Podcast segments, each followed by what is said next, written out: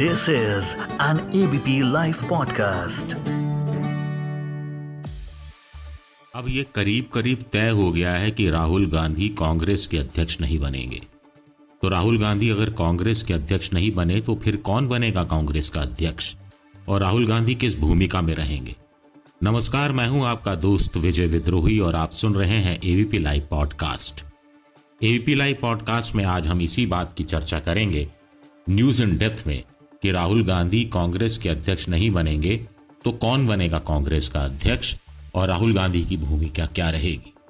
देखिए, कांग्रेस आला कमान को ताज़ा ताज़ा दो झटके लगे हैं। इसके साथ ही कांग्रेस आला कमान तिराहे पर आकर खड़ा हो गया है। गुलाम नबी आज़ाद और आनंद शर्मा ने अपनी नई ज़िम्मेदारी से इस्तीफा दे दिया है और उससे साफ़ है कि एक राहुल गांधी अध्यक्ष पद स्वीकारें या राहुल, सोनिया और प्रियंका तीनों कांग्रेस से अपने को पूरी तरह से अलग कर लें, या फिर सोनिया गांधी अध्यक्ष पद पर रहते हुए दो या तीन कार्यवाहक अध्यक्ष बनाए। इस तिराहे से किस तरफ़ जाना है, इसका फैसला आला कमान को सात सितंबर से पहले कर लेना चाहिए, जब कन्याकुमारी से कश्मीर तक भारत जोड़ो यात्रा शुरू होगी। जिस ढंग से राहुल गांधी कह रहे हैं कि वो इस यात्रा में पूरी तरह से शरीक रहेंगे, रोज 20-25 किलोमीटर चलेंगे गाँव गाँव पाँव पाँव चलेंगे। उससे भी लगता है कि राहुल गांधी का ज़्यादा इंटरेस्ट कांग्रेस का देश में प्रचार प्रसार करने का है और वो अध्यक्ष की ज़िम्मेदारी शायद नहीं लेना चाहते। राहुल गांधी अध्यक्ष के नाते या तो पदयात्रा से नया राजनीतिक जीवन की शुरुआत करें या फिर कांग्रेस के एक आम कार्यकर्ता की तरह इसमें शामिल हो, ऐसा कुछ लोग कह रहे हैं।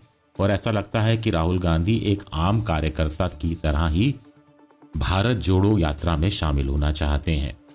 वो कांग्रेस का झंडा और तिरंगा एक साथ थामे, रोज 20 किलोमीटर चलते हुए नज़र आएँगे। ऐसा माना जा रहा है कि सोनिया गांधी पदयात्रा की रवानगी करेंगी और दो या तीन कार्यवाहक अध्यक्ष राहुल गांधी के साथ कदम मिलाते नज़र आएँगे। ऐसा कुछ लोगों की सोच है। अगर कांग्रेस को अपने वजूद को बचाना है तो ये उसके लिए फैसला लेने का समय है। क्या ऐसा कुछ होगा? ये कहना बड़ा मुश्किल है, लेकिन जी ट्वेंटी थ्री के नेताओं ने कांग्रेस के आला कमान को ज़रूर मुश्किल में डाल दिया है। अजीब हालत है। पहले जी तेईस के नेता कहते थे कि ठाले बैठे हैं आला कमान चुनाव तक में भाषण नहीं करवाता और ना ही कोई ज़िम्मेदारी सौंपता है। अब गुलाम नबी आज़ाद को जम्मू कश्मीर में चुनाव संचालन समिति की ज़िम्मेदारी सौंपी गई, लेकिन इस्तीफा दे दिया। पता चला कि कुछ ऐसे नेताओं को प्रदेश में पद दिए गए जो आज़ाद साहब को मंजूर नहीं थे, यानी उनके खेमे के नहीं थे। उधर आनंद शर्मा का कहना है कि कांग्रेस से जुड़े अन्य कांग्रेस नेता उन्हें पूछ नहीं रहे हैं। राज्य कांग्रेस से जुड़े अन्य नेता उन्हें पूछ नहीं रहे हैं। उनकी पूछ नहीं हो रही है, उन्हें कुछ बता नहीं रहे हैं, ना ही बैठकों में ही बुला रहे हैं।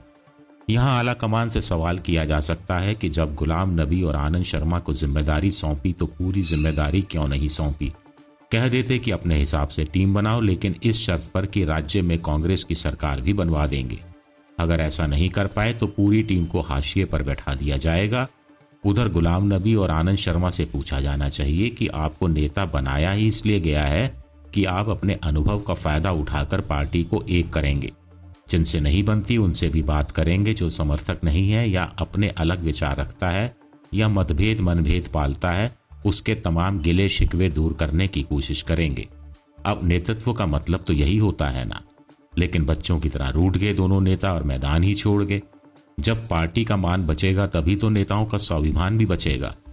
बात साफ़ है कि पंजाब, छत्तीसगढ़, राजस्थान, हरियाणा के झगड़ों से आला कमान ने कोई सबक नहीं लिया है। इसकी एक वजह यह भी है कि आला कमान भी अपने आप में एक नहीं है।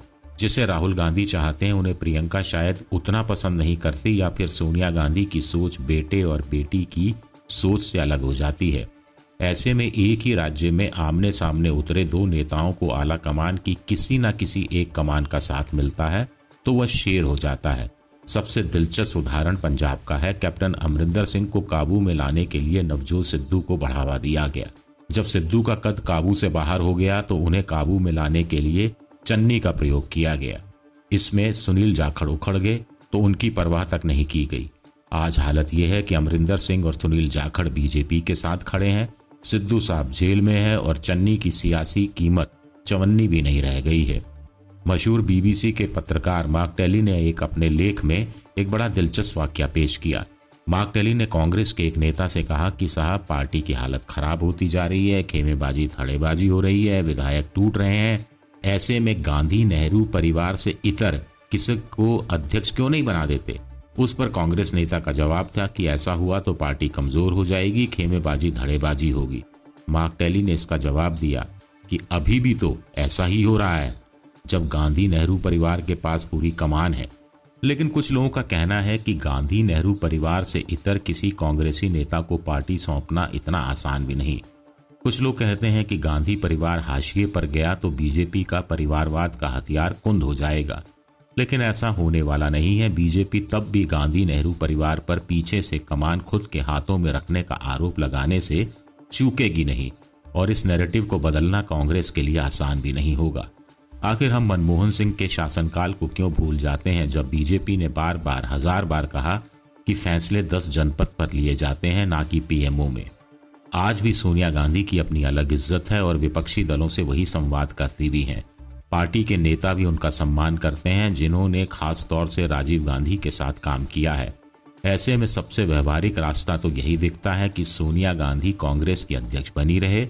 वे अपनी सहायता के लिए अशोक गहलोत, मल्लिकार्जुन खड़गे, मुकुल वासनिक, सचिन पायलट जैसे दो या तीन नेताओं को कार्यवाहक अध्यक्ष बना सकती है। ये नेता संगठन, समन्वय संसद के अंदर और बाहर आंदोलन, चुनाव अभियान आदि का काम संभाल सकते हैं। राहुल गांधी और प्रियंका गांधी देश भर में मोदी सरकार की खामियों को सामने लाने का प्रचार प्रसार कर सकते हैं। साथ ही मोदी सरकार की कथित विफल नीतियों का विकल्प भी सामने रख सकते हैं।